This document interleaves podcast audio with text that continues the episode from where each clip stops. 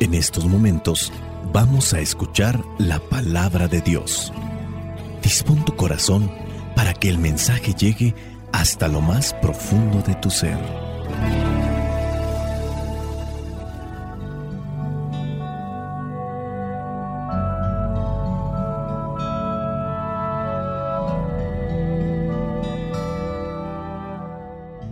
El Evangelio que la iglesia nos presenta para el día de hoy corresponde a Juan capítulo 1 versículos del 43 al 51. Dice así, al día siguiente Jesús decidió ir a la región de Galilea.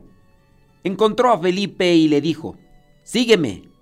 Este Felipe era del pueblo de Bethsaida, de donde eran también Andrés y Pedro. Felipe fue a buscar a Natanael y le dijo, Hemos encontrado aquel de quien escribió Moisés en los libros de la ley y de quien también escribieron los profetas. Es Jesús, el hijo de José, el de Nazaret. Dijo Natanael, ¿acaso de Nazaret puede salir algo bueno? Felipe le contestó, ven y compruébalo. Cuando Jesús vio acercarse a Natanael, dijo, Aquí viene un verdadero israelita en quien no hay engaño.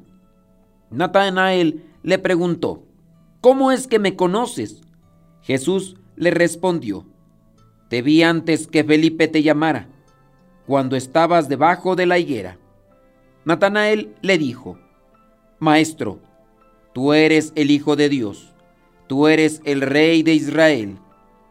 Jesús le contestó, ¿Tú crees solamente porque te he dicho que te vi debajo de la higuera? Pues vas a ver cosas más grandes que estas.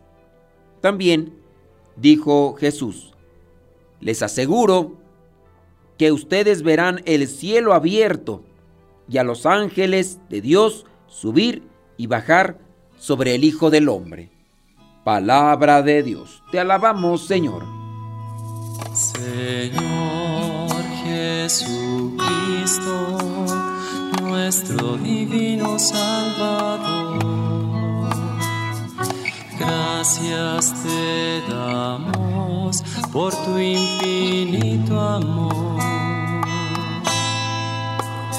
Te escuchamos en la palabra, te recibimos y adoramos en la Eucaristía, servimos en los hermanos.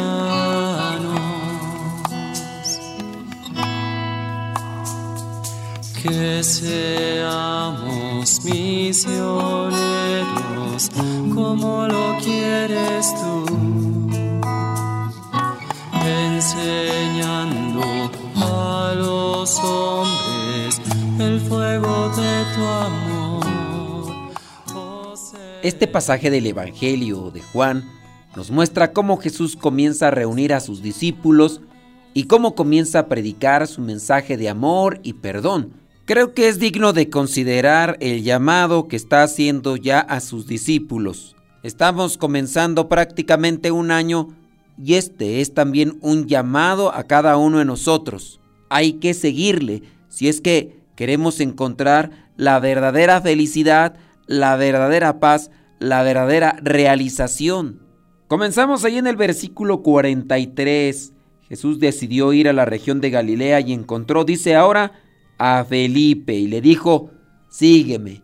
Las decisiones no se pueden tomar a la ligera, sobre todo en cosas fundamentales que de alguna manera definen nuestro ser, nuestro sentido de la vida y también de las cosas.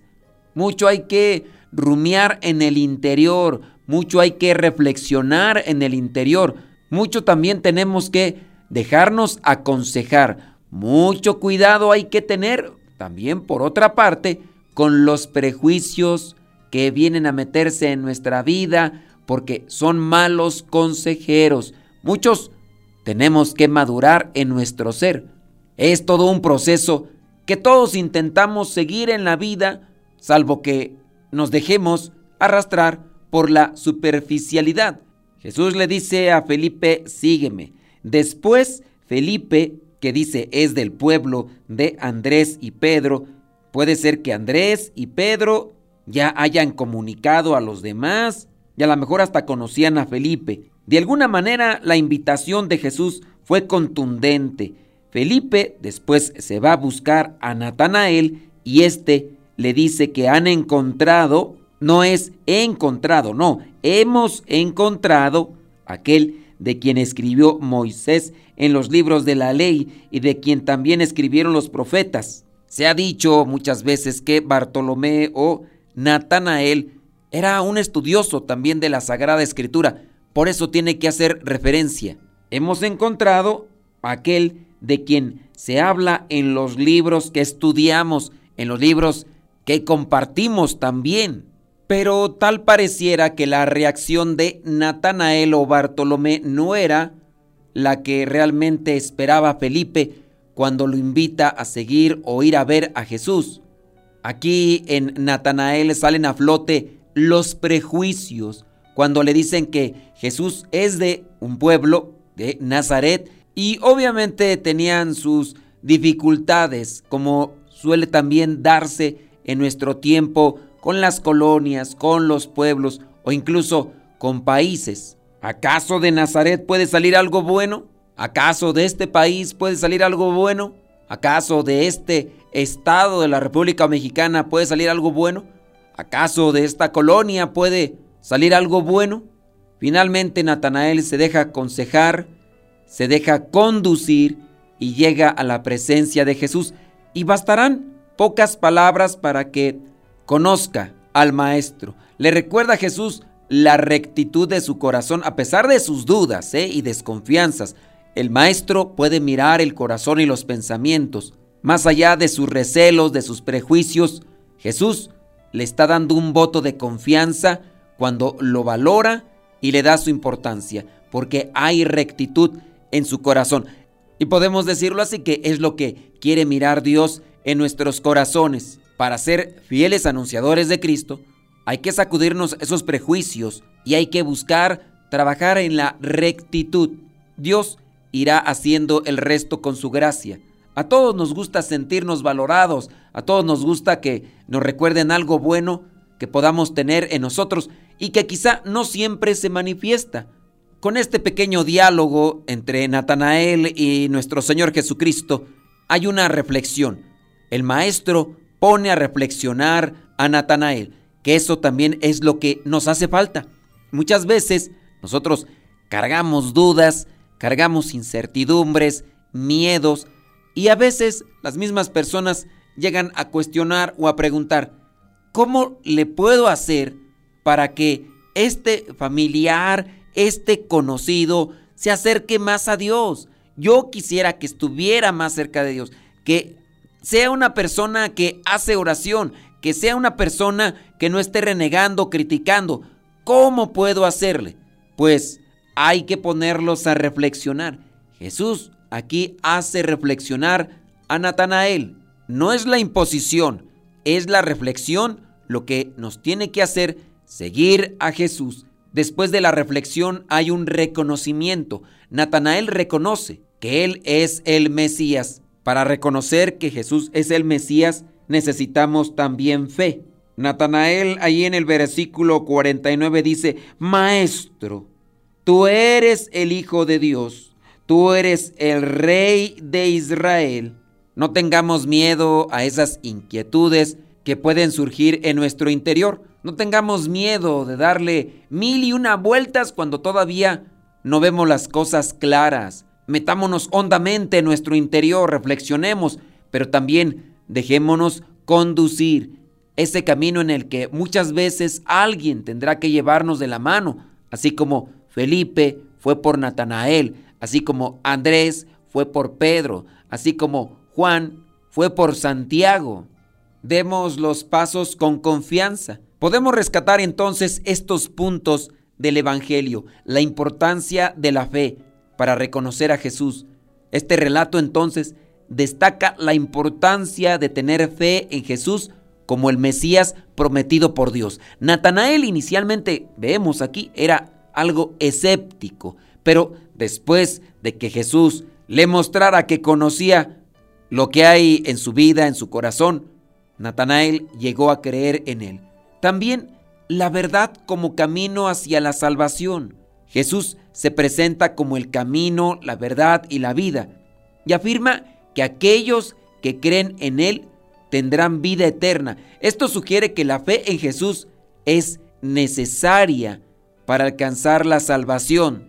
Con base a estos puntos que hemos mencionado, podríamos hacer algunos cuestionamientos. ¿Cómo puedo fortalecer mi fe en Jesús? ¿Qué significa para mí tener fe en Jesús como el Mesías prometido por Dios? Al final de este Evangelio, en el versículo 51, le dice Jesús a estos dos discípulos, les aseguro que ustedes verán el cielo abierto y a los ángeles de Dios subir y bajar sobre el Hijo del Hombre. Esto sugiere que la fe en Jesús lleva a la vida eterna y a la presencia de Dios. Seguir a Jesús no es solamente un acompañamiento para ver dónde come, con quién habla, a quién escura. Acompañar a Jesús requiere una forma integral. En resumen, seguir a Jesús significa ponerlo en el centro de nuestra vida y tratar de vivir de acuerdo a sus enseñanzas y ejemplo.